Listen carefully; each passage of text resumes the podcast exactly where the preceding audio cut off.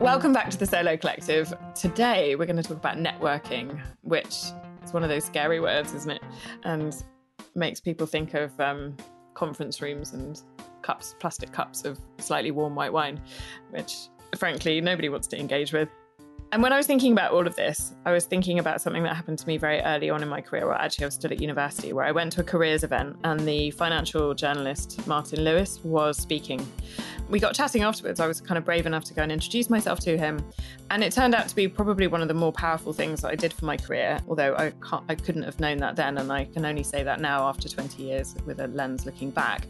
And it made me think that networking can take a lot of forms and a lot of guises, and it doesn't have to be highly formal and it doesn't necessarily have to come from an event.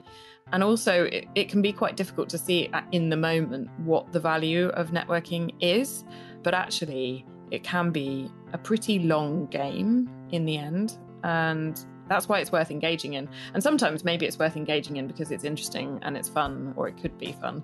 And that is why I wanted to talk to Abadesi Osunsade because she really knows networking. She's really, really good at it. We met on a panel and she runs the Hustle Crew, which is a network in and of itself to support underrepresented groups in career development, particularly in tech which she created because she was frustrated with toxic working environments that she'd experienced earlier on in her career. And so Hustle Crew supports individuals and employers on how to make work more representative for underrepresented groups. But she also works as the VP of Global Community and Belonging at Brandwatch, which is a digital consumer intelligence company. She's also written a great book called Dream Big, Hustle Hard. So she's a brilliant, brilliant person to talk to about networking. I wanted to talk to you because networking. because networking. I think for solo workers in particular, it's kind of a terrifying word, even. Absolutely. So maybe first of all, we can talk about how to make it less terrifying, whether it's even a good word actually because i think i was i was reflecting on networking and how i don't really do much formal networking and i don't really do much intentional yeah. networking but but yeah i have a, a big network because i've been working for 20 years and i was kind of like well did i do it wrong or did i do it right I mean, you clearly did it right now being, you know, the expert on surviving solo work. But I completely appreciate the fact that the word itself, like, already makes me start to feel a bit anxious. And I think that's because we first start learning about networking. I don't know, when we are like in A levels, like getting ready for like a careers event, or when we're at university and we're thrust into these really alien quite corporate environments and forced to make connections. But, you know, in the context of all the times that I've worked alone, so, you know, my first year starting Hustle Crew, just trying to mill around London startup scene and, and network, um, or even just being like a remote worker for the last four or five years of my life and, and, you know, networking in co-working spaces or at events, I would like to rename networking. I would like to rename it something like practicing mutual appreciation because I do feel that it that is ultimately what it is about. It's about forming a bridge with someone new and trying to find something meaningful to have a conversation about. And often it is really just appreciating what each other does. You know, you might be, and you know, in my case, when I first started out, I was a first time founder. I had no idea what to do in terms of even registering a business with Companies House, let alone setting up a website, let alone like reaching out to clients. So for me, it was really helpful to go on LinkedIn and find women like me who'd already started similar businesses, whether that was a diversity consultancy, whether that was like a, a executive coach and literally just like send this message out and be like, wow, I've just spent hours on your website. I love your blog. I love the way you put all your packages together. I've just started out. I have no idea where to go from here. I would be so grateful if you could give me 15 minutes just to tell me what you wish you knew at this stage. And that little, you know, seed of appreciation always became a really powerful way for people to kind of be like, oh, thanks for taking a look. Yeah, quite proud of the website. Just redid it. Happy to chat. So yeah, I feel like it is about appreciation. Yeah, that's such a good way of thinking about it. Because I think quite often we think of networking as like a one way thing, right? What absolutely can yeah. I get out of somebody? Or not even that necessarily, but like, why would somebody want to network with me? Because all I'm going to do is want to take from them um, or sell to them. And that's kind of an upside down way of looking at it, I think, because actually it's always going to be, even if it's quite transactional, it's always going to be two way and actually making it less transactional is probably uh, less transactional feeling is probably a good way of going about it anyway. Yeah. I think that comes from insecurity and imposter syndrome doesn't it? You know i, I mentor a lot of really young people just starting out or you know freelancers who are just starting out and they you know look at people like us and go why would anyone like that want to talk to me? They've written a book. They've got a podcast. And i always think you know you've got a fresh perspective you could offer. You know you you come from like a, a demographic or, or a generation that's really interesting right now to brands and to the people that we work with so if you come to me with hey I can offer you XYZ and I ask in return for ABC, that suddenly becomes really compelling. So I do think people should be creative and like think about what parts of their identity or their experiences can actually be a really interesting perspective for people they want to network with. Yeah. And maybe even if you don't know exactly what bit would be, just make the assumption that there will be something about you which is interesting and useful or Yes. But then I guess the other thing, and I remember somebody saying this to me when I was very young in my very first job at, on a newspaper, she said, always be really nice to the work experience people because they will be the people employing you in 20 years' time. And now, I love that. 20 years 20 years later, that is 100% true. Yeah. Like, so one of my interns when I was at the Observer, and he was literally only about 18 months behind me career wise, yeah, has now gone on to work for enormous fashion brands in an, in the editorial side and commissions me to write for him every now and then. You know, it's so, it's a lovely, strange experience, but it, it's one hundred percent right. Like when you're networking, it doesn't necessarily yeah. have to be that you're networking with somebody who's like way above you. Sometimes mm. it's with your peers, right? Yeah. I think I think that's such a lovely, lovely story. I'm so happy to hear that. it's also a reminder that maybe we don't have to be as like strategic in our community building as we think we have to be because you know when i first started out in the workplace and this is literally when i was a graduate i would go to events that were advertised on the university careers page I almost felt that I was just obligated to go mm. because like everyone else was doing it. And I was like, I don't want to be a lawyer, but I'm like at Linklater's networking thing. I don't know what I'm doing here. You know, as a young person, I, I guess I just thought it was like, let me just, you know, tick the box. Have you networked? Yes. What that story reminds me of is that networking is actually probably one of the most you know basic human skills. We're social creatures. It's been given this very formal corporate name that inspires like cringeworthy memories and stuff like that. But in reality we are we are made to socialize and we're made to build connections. And sometimes we start an internship or i don't know go to a festival and then literally just meet someone who's really cool and really interesting that we vibe with. And then they they become a part of our quotation marks network mm. and we don't even think it's going to amount to anything but years down the line there's actually an opportunity to collaborate and i think now as lines are getting more and more blurred maybe that's how we have to think about it you know not as networking but like just building connections and building community and like building like this kind of like-minded group of folks all across the internet who we vibe with. Like, I would love to, you know, hear from you, especially as a solo worker, around networking on social media, because I personally feel that the moment I switched into. When you're ready to pop the question, the last thing you want to do is second guess the ring. At Bluenile.com, you can design a one of a kind ring with the ease and convenience of shopping online. Choose your diamond and setting. When you find the one, you'll get it delivered right to your door. Go to Bluenile.com and use promo code LISTEN to get $50 off your purchase of $500 or more. That's code LISTEN at Bluenile.com for $50 off your purchase. Bluenile.com code LISTEN. Working in like the diversity space, I'd worked in tech before, I'd worked in product, I'd worked in sales, but I was like, okay, I'm going to be an entrepreneur, I'm going to work in the diversity space. A lot of the people doing this work were in, in Silicon Valley, and I was here in London. So I would just follow them on Twitter and read their threads and engage with everything that they said. And it was years before I met some of these people in real life. When we finally met in real life, it was like we'd known each other for ages because we were so au fait with each other's content and socials and stuff like that. But I just feel like there was never a time when I first started out my career where I thought that could be possible, that I would make a, a valued connection on social media that ended up helping me land clients for my business or expand in new markets. But that is literally what happened. Yeah. I mean, I think that's the boon and the problem, I guess, with social media, right? Is that, you know, there are some aspects of it which I find incredibly challenging or, you know, negative. And then there are other parts of it which are absolutely vital to the way that most of us work. and disentangling the two can be quite tricky. But I totally agree. I think it's got huge value. I definitely didn't envisage that that would be the case when I first started using it. I thought it was just somewhere to put pictures of cake. Yeah.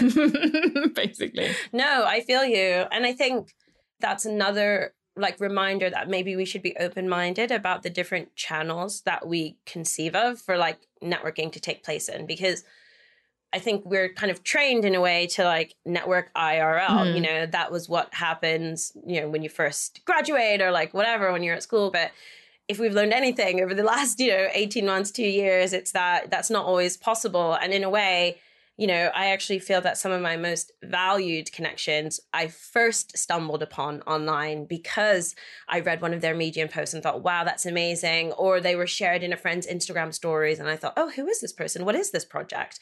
And that's actually really exciting because that makes networking so democratized, right? It just means that no matter where you are in the world, if you can set up a social media account, you can literally start connecting with all the people in the field that you want to excel in or you want to launch a product in. And that's really exciting. Yeah, definitely. And it's not just democratizing, but it also opens up the field to people who don't excel in real life situations. It makes it yes. so much easier to make connections in a way that suits you specifically. And I think one of the things I wanted to say is like, you know, I I have so far been speaking so positively about networking, building connections, you know, just like growing this pool of people that you know and who you're connected to online. But I think it is worth talking about why so many of us actually have really negative experiences of networking, especially if we're underrepresented in the workplace. Because I think, you know, I was that kind of person where I've been to tech conferences, like, you know, all around the world, and I would literally look for the other woman or like the other woman of color and immediately gravitate towards them. I've walked into networking events and it's almost just like this impenetrable wall of people, often people that, you know, don't look like you, maybe they're older than you. They, you know, it can be really, really intimidating.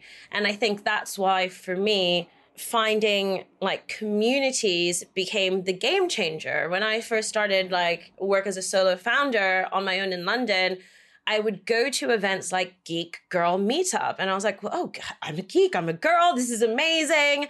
And it was like the first type of networking event where I was just like, I could talk to anyone. I could talk to anyone, and that was fine. And there were other events like Future Girl Corp by Sharmadean Reid and Amy Thompson of Moody. And I would go to their events and I would walk in, and there would just be this sea of female faces. And I was like, oh my God, hallelujah. Where has this been? And so, that was really the first time and I, at that point i was already 29 so i'd been working for a really long time but that was when i first started to enjoy irl networking because up until that point you know networking in real life as a tech professional was a very intimidating space where i often felt excluded. Yeah that's really interesting and really important. And also i don't know maybe it would be good to get your perspective on this.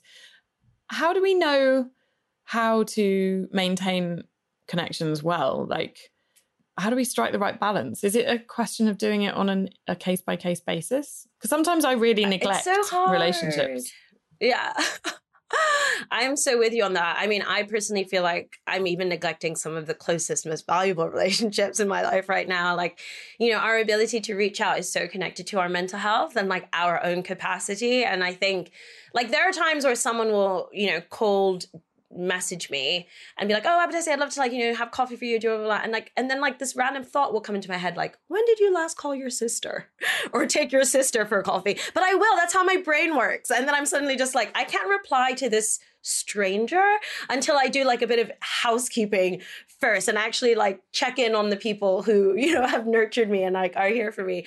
So I find this question just absolutely fascinating and like so hard to answer. I think for me, one of the things that I really think about is like you know, sticking purely to like professional connections and like how I keep them updated or stay updated with them. I do try my best to like use like LinkedIn as I know uh, so many people have like a love hate relationship with LinkedIn, but as far as like work goes, it has actually been a really effective place for me to like post milestones, post updates, and keep up with other like connections updates too and if not linkedin then twitter and there are lots of people who i might see for the first time after a year and be able to catch up with them because I'm like, oh, I saw that on, on social media, you know, and, and Instagram. Some some of the people in my network are more more about Instagram stuff. Um, so I really think it's just about picking the medium that is very frictionless for you and letting that be the place where you post milestones. But you know, I've got um, other people in my network who write Substack newsletters or their own personal newsletters, um, or are like really big on Medium, and and I just subscribe to their newsletters or you know follow them on Medium and when they push something out like hey exciting news i'm like moving to this company or i've just published this or i'm working on this project it's so important to reply. I think so many people just like absorb updates from people in their network or like do that minimal engagement like oh i clapped it i liked it i double clicked it but reply to people like reply and be like hey it's so cool. Like last time we we spoke you were just thinking about this. I can't believe you finished it now. That's amazing. So i do think that is really important. As an addition to that i was going to ask like how do you set aside time for that? Because i mean do you do you block out like a half hour in the week to do to do stuff like that? Or does it happen more kind of piecemeal and organically throughout your time? So i do i do actually block out time at like on monday and friday to do social media updates and also to to literally just engage on social media. I know this sounds crazy because we're also like engaging on social media when we don't want to do work. But I'm talking about like mindful social media. So like I I love to do weekly updates just to inform community members, but also to inform people in my network. I like to catch up on other people's updates, all the different communities I'm in. I want to know what's happening, what events are happening, what can we like support, get involved with, engage with. You know, the creative tech space, there's always things going on, launches, events, you know, networking things. So yeah, I do actually block out time and it's like actually quite fun because then it's like a nice way to bookend the week. You can kind of be like, okay, what am I looking forward to doing this week? What's on my agenda? So yeah, I've really built that into my work practice. How do we get a bit better at thinking about I guess selling ourselves, or maybe we shouldn't think of it in those terms because yeah, I think so many of us feel awkward about that, right? Yeah, really awkward. yeah, there's something a bit like Jezebel about I'm selling myself, like, yeah. but you know, it's like I because I've used that language before when I've done like you know workshops, career skills workshops. I'm like, sell yourself, and people are like, it makes me feel uncomfortable, but I think, you know, that I'm going to say this specifically to like women listeners of this show. The gender pay gap is getting a lot worse in the pandemic. It's getting a lot, lot worse. In that context of a reality, if you are not doing everything you can to maximize your chance to land the best opportunities, get promoted, get paid more, win bigger clients, you know, work on bigger projects, you are literally doing yourself a disservice. And, you know, you can name it whatever you want. Self promotion, self selling, social justice feminism getting your your dues your just desserts. Like i don't i don't care what you call it but you have to do it. And even if you don't feel comfortable doing it for yourself do it for the generation of women who are going to come you know next. Because there's all this incredible research about likability bias likability bias or like the likability penalty is what happens when women are expected to behave a certain way because of outdated gender roles. And so we're kind of like perpetuating negative stereotypes about women by not selling ourselves enough or by not promoting ourselves enough. And we've got to normalize that. Like there are times where I've done like a glow up post on, on social media and trolls have been like, oh, you think you're all that? And I'm like, yeah, I freaking do. and I want that to be the norm. Yeah. Like, I want women to glow up without people being like, how dare you? Men get to do it. Why can't yeah. we? Oh. Hey, I'm Ryan Reynolds. Recently, I asked Mint Mobile's legal team if big wireless companies are allowed to raise prices due to inflation. They said yes. And then when I asked if raising prices technically violates those onerous two year contracts, they said, What the f are you talking about, you insane Hollywood ass? So to recap, we're cutting the price of Mint Unlimited from $30 a month to just $15 a month. Give it a try at mintmobile.com slash switch. $45 up front for three months plus taxes and fees. Promo for new customers for limited time. Unlimited more than 40 gigabytes per month. Slows. Full terms at mintmobile.com. I'm Sandra, and I'm just the professional your small business was looking for. But you didn't hire me because you didn't use LinkedIn jobs. LinkedIn has professionals you can't find anywhere else, including those who aren't actively looking for a new job but might be open to the perfect role, like me. In a given month, over 70% of LinkedIn users don't visit other leading job sites. So if you're not looking on LinkedIn, you'll miss out on great candidates like Sandra. Start hiring professionals like a professional. Post your free job on linkedin.com/people today. That is also true.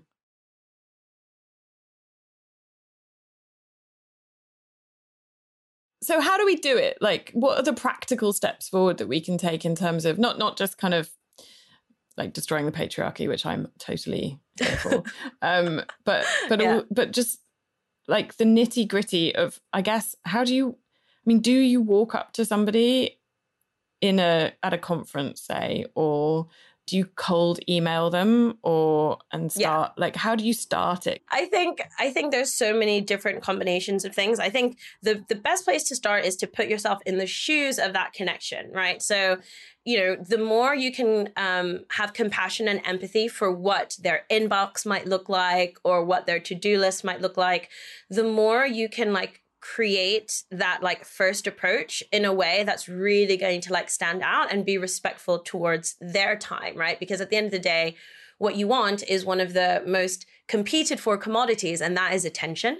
Like you're asking for someone's attention in a world where you're fighting with their devices, their loved ones, you know, everything for it. So that would be like my first thing. Like, you know, if someone is often on Twitter, then it could be a good idea to put together like a really well crafted like DM or reply acknowledging something relevant that they've shared or that they're working on and then like uh, you know attaching to that like your ask or your offer. And i actually think it can be really powerful the first time you reach out to someone to like offer something not ask for something because any any connection is ultimately like a relationship that you're nurturing and you wouldn't go on the first date and ask someone to marry you. You're going to go on the first date and ask them to tell you like what their favorite movies and albums are and then as the dates progress you're going to maybe then you know build up to something like a dinner at your house right? You're not just going to go straight in with that. So why would a random stranger on the internet want to be your mentor or sit on your advisory board or you know read a draft of your new book. Like you got to build up to the big asks. So yeah i think just starting small showing appreciation offering support and once that you know that tiny little flame is starting to burn a bit you can go for something something bigger. But yeah i think a lot of people mess up by going straight in with an ask or a demand or a request and then also like doing it either on a platform that that person isn't super active in or they do it in an email and like let's face it busy people like have so many emails so it's just about being like as thoughtful as you can be and as patient as you can be Yeah, it's a long game, right? The whole thing is a long yes game. absolutely and there are some people who I've probably like first reached out to maybe like one or two or even three years before they finally actually deigned a reply to me because you know when you're first starting out or like you're trying to like get more into a space you just kind of put feelers out and nothing comes back to you. So you know in, in my case it might be like an investor that i really wanted to get into my network or something like that. I'll just be like hey i saw you writing about this. Have you seen this article about it? Nothing comes back. A few months later oh i just listened to your podcast. You were talking about this. Have you seen this new book coming out about it? Nothing comes back. You know then they send out a newsletter and i kind of reply to that like oh my god i just saw you feature about this. Suddenly they reply. And they saw your other messages but it just wasn't quite relevant at the time and i think that's a reminder to not give up as well especially if you're kind of like aiming to you know gain a connection that is a super connected person like a really like yeah busy person Is that also about having a thickish skin or kind of trying to develop a thickish skin? Oh, yeah. Because I guess I can just, I'm just imagining myself, younger me would send one email, not get a reply, be crushed. you know, assume Yeah. immediately that I'd made some grave error or insulted them or something and then never do it again. Yeah. Um. I mean, totally, totally. Get get that thick skin. I mean, I think I think one of the other reasons why networking is so awkward for people is because we all have rejection issues. We all remember like not being picked to play on the team or like not getting a Valentine's card or not being invited to someone's like, I don't know, birthday party at school. And you know, rejection issues start so, so young and then like carry on to like first crushes and whatever's. And in a way, you know, not getting a reply to an email or not getting a LinkedIn connection, you know, request accepted, all of those things are mini rejections. And so if you can't accept that you have a fear of rejection or like a negative relationship with rejection, you're probably not going to get very far networking. And you know, it happens in real life as well. Like how many times have you tried to like break into a conversation at a networking event everyone just ignores you or like carries on and like keeps talking and you're like, "Oh, I just died a little inside." But that's cool. I'll walk over there. You know, you do. You do have to be thick-skinned and you just I think you just have to learn to laugh at it because like rejection's also kind of funny and also like you know you you receive as much rejection as you give and that's what we often forget when we're afraid or like we feel slighted. It's like how dare they? And it's like how many unread or unreplied to messages are in your LinkedIn inbox right now or in your email inbox right now? Or you know so it's like it's you know it's a balance. It, it all it all adds up in the end. Oh that's so true. I reject as much as I'm rejected I'm sure. I mean yeah, yeah, you do.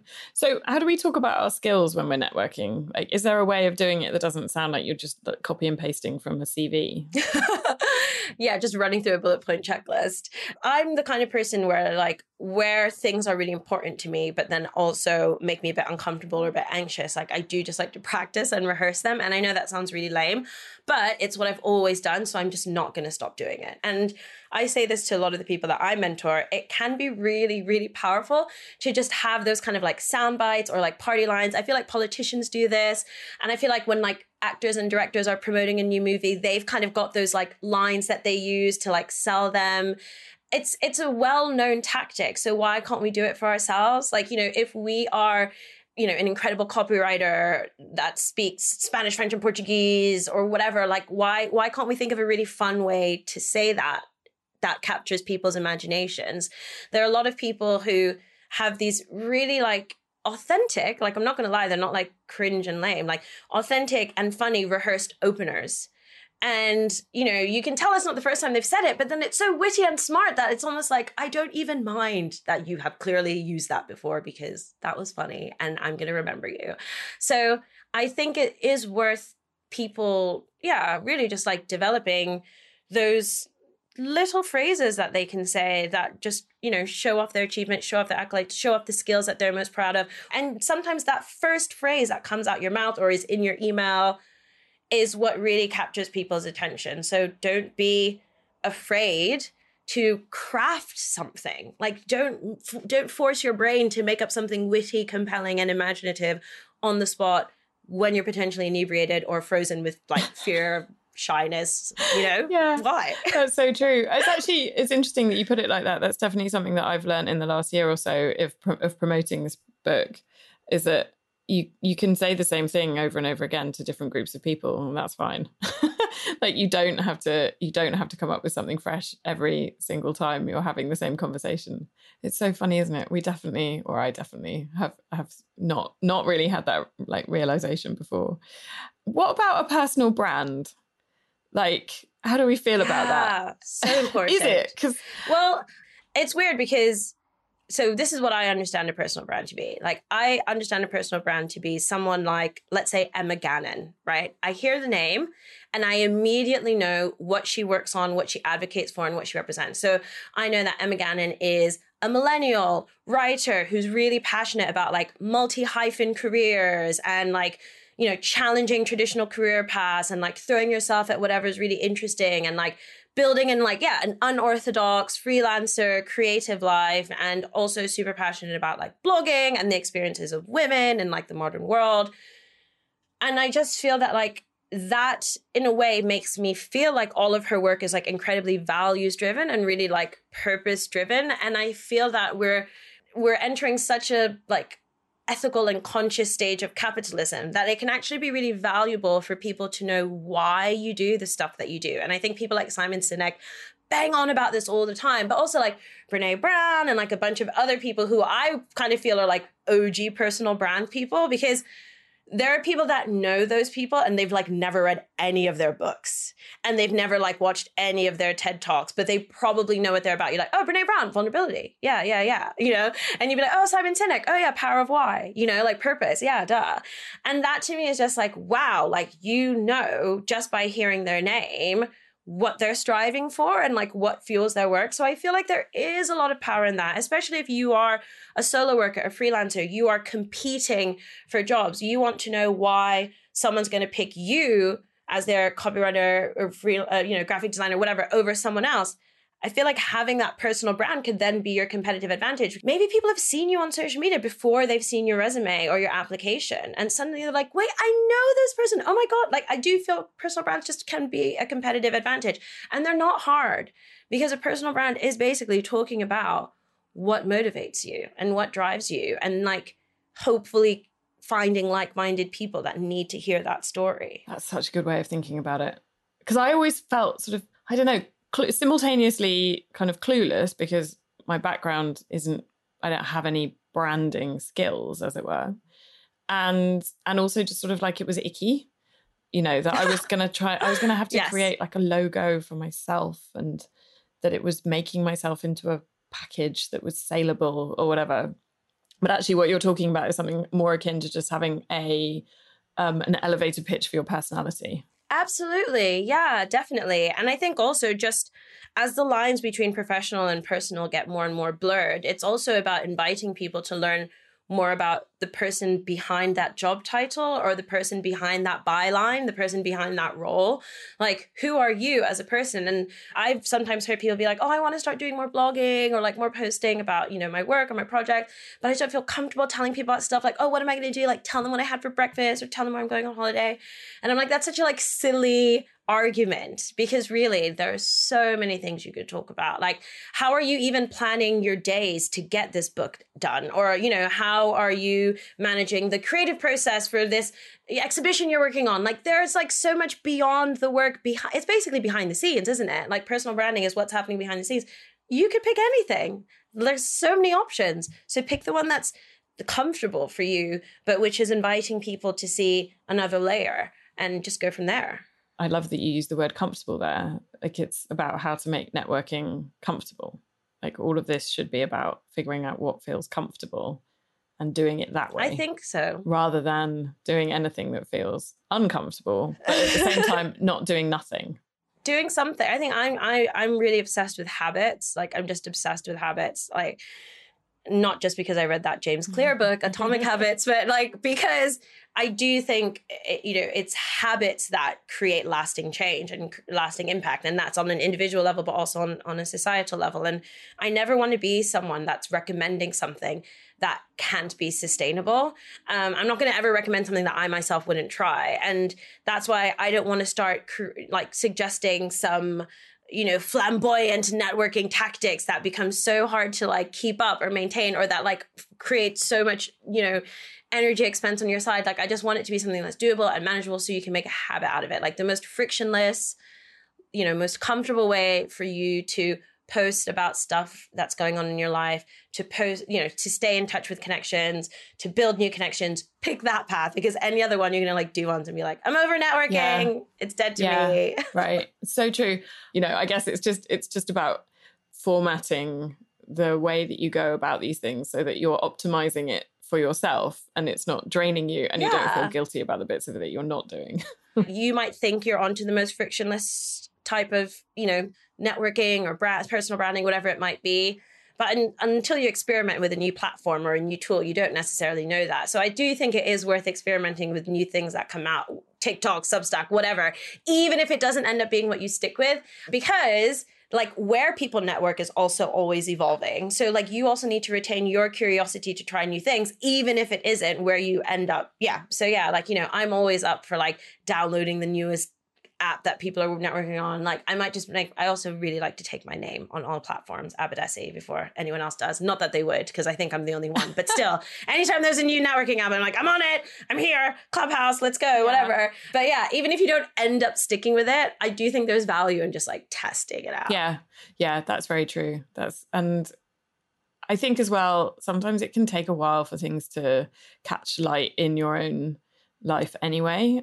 But, you know, I think it took me a really long time after I technically joined Instagram to start using it in a kind of meaningful way. So, I, uh, for networking, I mean, thank you. That was brilliant. I really, really enjoyed that conversation. And I feel like I've learned a lot, which is both great and slightly scary considering how long I've been working. Always be learning. This is true. Uh, no, thank you.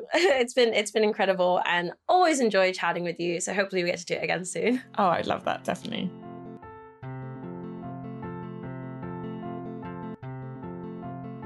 This whole conversation is probably proof that networking is great, right? Because I wouldn't have known Abadesi if I hadn't done the panel with her and then reached out to her afterwards to see if she wanted to have this conversation. And I'm sure that this conversation won't be the last conversation either. And there's so much to learn, right? So much to learn that there are so many different forms of networking that you can choose which medium to use to do your networking, that it doesn't have to be in real life, but it can be if you want to. Um, that it's a long game, that it can be a short game, that there will be rejection inherently within it, and that's okay. That's that's normal, that's tolerable. And that there are ways that it can be fun, even, that it's almost the same as just regular socializing and developing community and friendships. That you can format it into the way that you work. You can set aside time to do it, or you can do it in a more organic way. And that essentially you can make networking whatever fits best with you, as, as Abadesi put it, whatever's comfortable for you and, and with as little friction as possible. And I'm not sure that I've ever thought about networking in exactly that way. So I think my idea of it as something that involves warm white wine in plastic cups is basically dead now. You have been listening to The Solo Collective with me, Rebecca Seal, a Chalk and Blade original, produced by Fatuma Kera, the senior producer was Laura Hyde, original music by Dee Plume, and engineering by Matt Nielsen. Here's a cool fact a crocodile can't stick out its tongue. Another cool fact you can get short term health insurance for a month or just under a year in some states. United Healthcare short term insurance plans are designed for people who are between jobs, coming off their parents' plan, or turning a side hustle into a full time gig. Underwritten by Golden Rule Insurance Company, they offer flexible, budget friendly coverage with access to a nationwide network of doctors and hospitals. Get more cool facts about United Healthcare short term plans at uhone.com.